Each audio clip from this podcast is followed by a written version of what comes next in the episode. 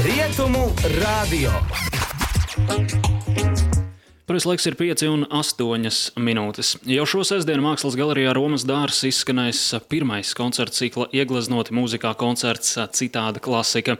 Šovakar par koncertu ciklu un par, tieši par šo koncertu runāsim ar vienu no mūziķiem šajā koncerta ciklā un oranžija autoru Jāni Ivuškānu. Sveiks, Jāni! Labs vakars!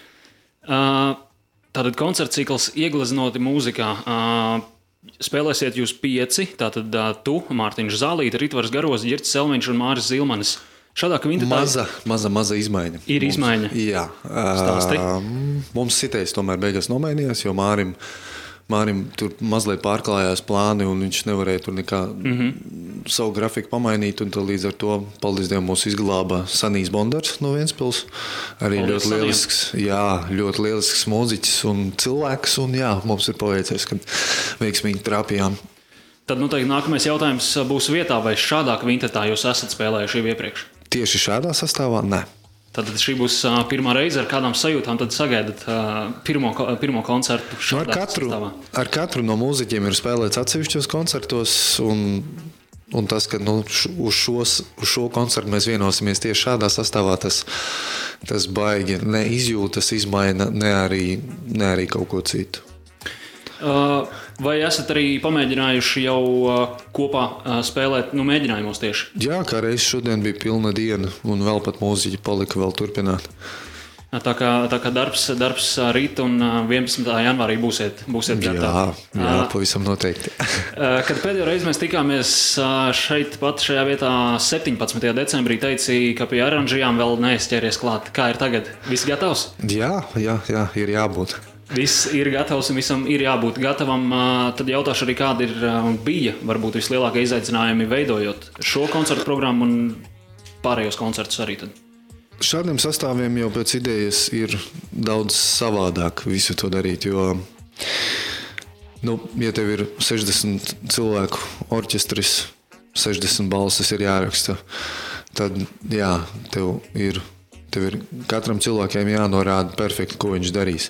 Šādos sastāvos, ja, piemēram, jau tu atsevišķs cilvēks, mūziķis jau zini, tu jau zini, ko viņš spēj, kurā mirklī viņš uztvers. Kad, nu, kā lai to izstāstītu precīzāk.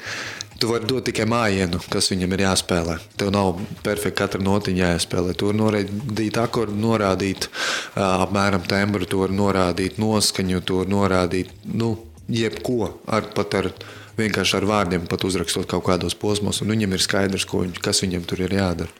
Un mūziķi jau paši arī šādos mazos sastāvos paši nāk ar iniciatīvu un savām idejām, un tad liekam kopā labojam to, ko es esmu greizi varbūt uzrakstījis, jo nu, es esmu tomēr trompetists, es nepārzinu perfekti ne klavieres, ne ģitāru, ne basu, ne bungas.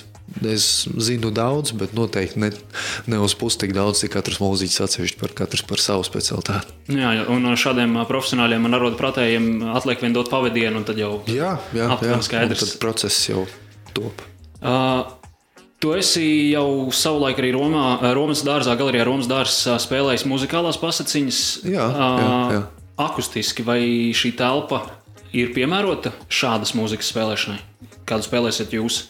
Būtībā tas būs savā ziņā eksperiments, jo es apskaņot koncertu neesmu spēlējis. Ar, ar, ar šādu sastāvu līdz ar to tad, jā, bet nu, mums būs vesela diena dota tur jau no rīta puses, jau, lai mēs piemeklētu labākās dinamikas un labākos settingus priekš eh, apskaņošanas, un noteikti pašu maksimālo kvalitāti mēs mēģināsim jau pasniegt. Jā, šis koncerts tātad ā, 11. 11. janvārī, pulksten 18. galerijā Romas dārs. Šajā pirmajā koncertā skanēs Baha, Debisīra, Vēla, Čaikovska, Vivaldi, Riharda Štrausa darbi. Kas izvēlējās skaņdarbus un kādēļ tieši šie skaņdarbi tad arī skanēs?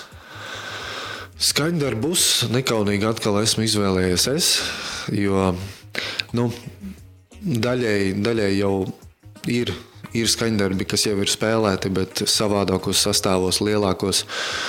Būtībā mazākos nav spēlēts, ir tikai ar lielākiem sastāviem spēlēti. Eh, Bet ir vienkārši ir jau daļa, kas, kas man ir tuva, kas man patīk, un kas pēc manām domām ļoti labi gulstās tajā, kā mēs to izpildām. Līdz ar to tad, jā, šoreiz tā laikam nekaunība paliek uz mani.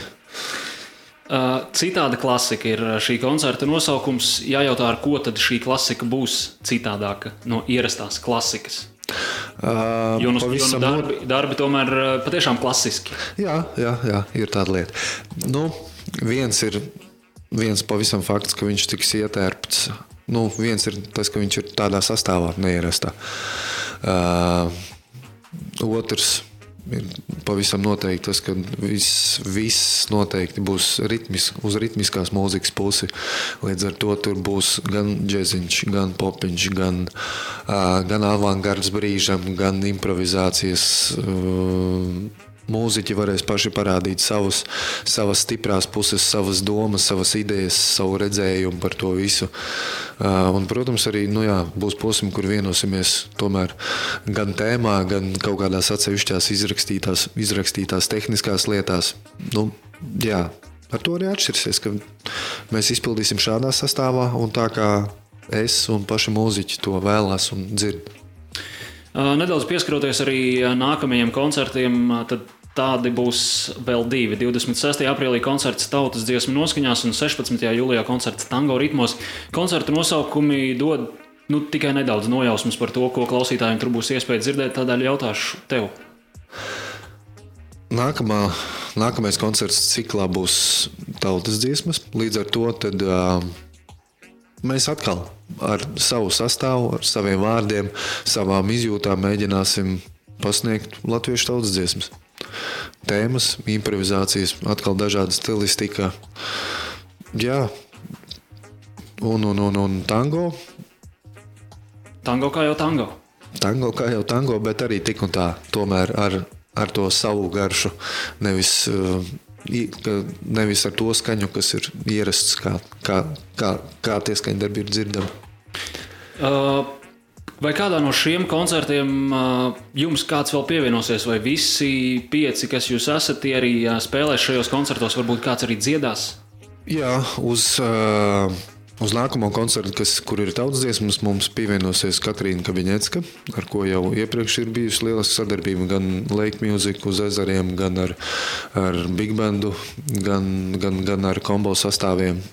Un jā, un tad Es viņai uzrakstīju, viņa bija ļoti priecīga, jo viņa ļoti sen tieši gribot tādu programmu veidot ar kādu kopā un izpildīt. Ka, jā, mēs esam priecīgi, ka viņa ļoti arī to pašu vēlās. Prieks, prieks dzirdēt, atgādināšu klausītājiem, ka tātad jau šo sestdienu, 11. janvārī, 2018. koncerta cikla iegleznoti mūzikā pirmais koncerts, kas tātad saucas citādā klasika. Tur skan, skanēs dažādu uh, patiešām klasisku komponistu darbi džēza noskaņās. Un, savukārt 26. aprīlis otrais koncerts par, ar, ar tautas dziesmu tēmu, un tad 16. jūlijā, 16. jūlijā koncerts tango Rītmos biļetes nopērkamas gan atsevišķus koncertiem, gan arī iespējams iegādāties abonementu uz visiem trim šī koncerta cikla koncertiem. Jā, nu te teikšu lielu paldies, ka atnācīja, ka atrad laiku starp mēģinājumiem vēl, vēl parunāt ar mums. Atgādinu, ka sarunājamies ar trompetistu un šī koncerta cikla oranžiju autoru. Jānis Juškāns. Paldies! Tev. Paldies! Jums. Šajā brīdī 5 un 17 minūtes. Rietumu radio!